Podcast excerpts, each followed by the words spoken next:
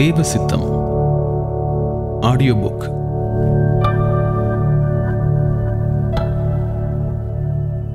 பரலோகத்தில் இருக்கிற என் பிதாவின் சித்தத்தின்படி செய்கிறவனே பரலோக ராஜ்யத்தில் பிரவேசிப்பான். மத்தேயு 7:21.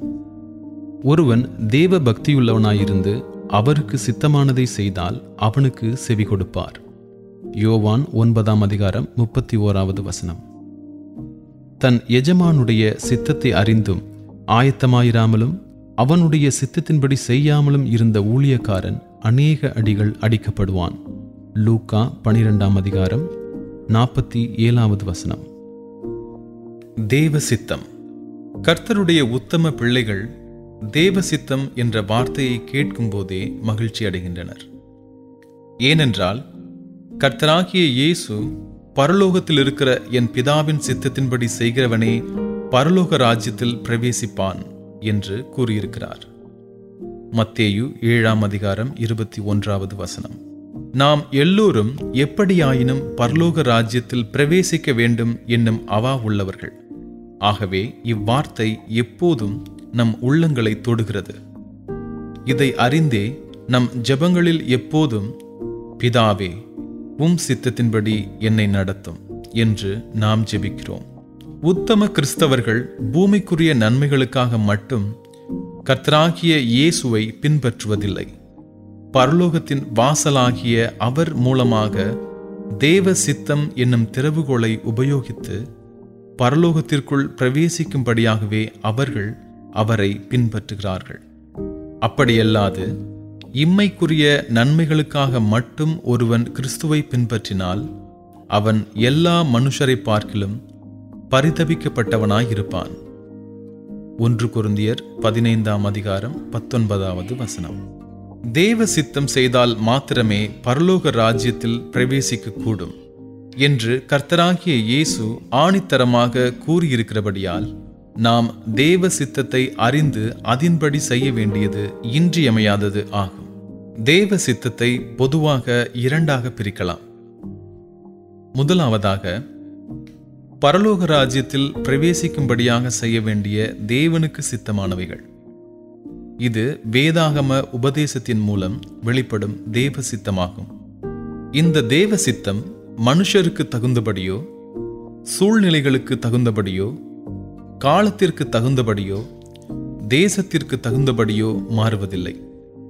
தேவனுடைய ராஜ்யம் ஒன்றாக இருப்பதாலும் அது நித்தியமானதாக இருப்பதாலும் காலங்கள், மனுஷர், சூழ்நிலை முதலியவைகளுக்கு தகுந்தபடி இந்த உபதேசமான தேவ சித்தம் மாறாது, என்றைக்கும் ஒன்றாகவே இருக்கிறது.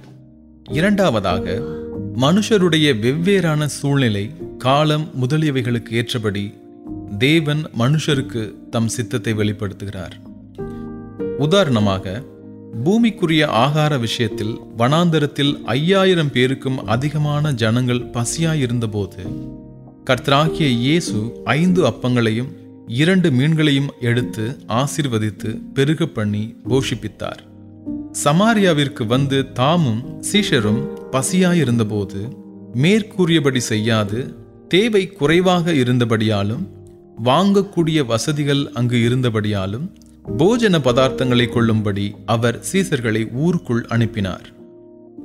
ஆகவே அனுதின ஜீவியத்தில் மனுஷர், சூழ்நிலை முதலியவைகளுக்கு ஏற்றபடி தேவன் தம் சித்தத்தை மாற்றி அமைக்கிறார். தேவ சித்தம் செய்ய அவா கொண்ட உத்தமர்களில் பெரும்பான்மையோர் தேவ சித்தத்தை ஒவ்வொரு காரியத்திலும் எப்படி கண்டுபிடிக்கலாம் என்று அறியாது தியங்குகின்றனர். ஏனெனில் பரலோக ராஜ்யத்தில் பிரவேசிப்பதற்கு மாத்திரமல்ல, தேவ சித்தம் செய்வதால் மாத்திரமே தங்கள் கைகளின் கிரியைகள் ஆசீர்வதிக்கப்படும் என்பதையும் இவர்கள் அறிந்திருக்கின்றனர். ஆகவே வேத வசனத்திலிருந்து தேவ சித்தத்தை அறிந்து கொள்ளும் விதங்களை ஆராய்வது நன்மையாயிருக்கும். அதிகாரம் 1. தேவ சித்தத்தை அறிந்து கொள்வது எப்படி? 1. தேவ சித்தத்தை பரிசுத்த ஆவியானவரின் மூலமாக அறிந்து கொள்ளலாம். இவ்விஷயத்தை பழைய ஏற்பாட்டிலும் புதிய ஏற்பாட்டிலும் இருந்து ஏராளமான சந்தர்ப்பங்களின் மூலம் நாம் கற்றுக்கொள்ளலாம். நாம் சுருக்கமாக அப்போஸ்தலர் நடபடிகளிலிருந்து மாத்திரம் இதை கற்று நம் ஜீவியத்திற்கு பிரயோஜனப்படுத்திக் கொள்வோமாக. யூத கிறிஸ்தவர்கள் புறஜாதிகளோடு கலவாதிருந்தனர்.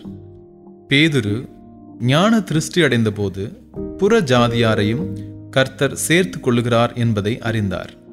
அதன் சரியான பொருள் விளங்காதபடியால் தேவ சித்தம் இன்னதென்று தெரியாது சிந்தித்து கொண்டிருந்த வேளையில் ஆவியானவர் மூலமாக அவருக்கு வெளிப்படுத்தப்பட்டது என்பதை பின்வரும் வாக்கியத்தின் மூலமாக அறிகிறோம். ஆவியானவர் அவர்களுடனே கூட போ என்று சொல்லி, அப்போஸ்தலர் 10ஆம் அதிகாரம் 19வது வசனம் 20வது வசனம். புறஜாதியாரையும் சேர்த்து கொள்வது தேவ சித்தம் என்று உறுதியாக்கி காட்டுகிறார். ஆவியானவர் பிலிப்புவிடம், நீ போய் அந்த ரதத்துடனே சேர்ந்து கொள்.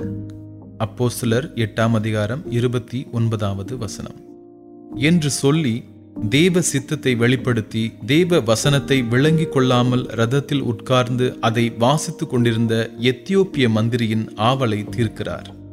மேற்கூறிய 2 சந்தர்ப்பங்களிலும் ஆவியானவர் போக சொன்னார் என்பதை கவனிப்போமாக. ஆவியானவரோ அவர்களை போக ஒட்டாதிருந்தார் என்று அப்போஸ்தலர் பவுலை குறித்து நாம் வாசிக்கிறோம். அப்போஸ்தல நடபடிகள் 16ஆம் அதிகாரம் 7வது வசனம்.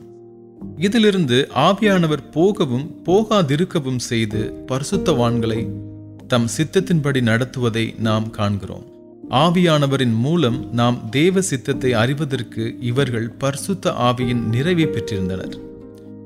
நாமும் அந்நிய பாஷைய அடையாளத்துடன் பரிசுத்த ஆவியை பெற்றிருந்தால் மட்டும் போதாது, அதன் நிறைவை பெற்றுக்கொள்ள வேண்டும்.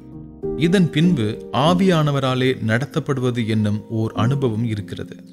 ஆகவே ரோமர் 8ஆம் அதிகாரம் 14ஆம் வசனத்தில், எவர்கள் தேவனுடைய ஆவியினாலே நடத்தப்படுகிறார்களோ அவர்கள் தேவனுடைய புத்திரராயிருக்கிறார்கள் என்று நாம் வாசிக்கிறோம். ஆகையால் பரிசுத்த ஆவியின் அபிஷேகத்தை பெற்றுக்கொண்ட பின்பு ஆவியானவராலே நடத்தப்பட வேண்டும். பெரிய கப்பலானது சிறிய சுக்கானாலே திருப்பப்படுவது போல நம்முடைய வாழ்க்கை முழுவதும் ஆவியானவராலே திருப்பப்பட்டு ஆவியானவர் விரும்புகிறபடி தேவ சித்தத்தை செய்ய வேண்டும். இவ்விதம் ஆவியானவரால் தேவ சித்தம் வெளிப்படுத்தப்படுகிறது. தேவ சித்தம் ஆடியோ புக்.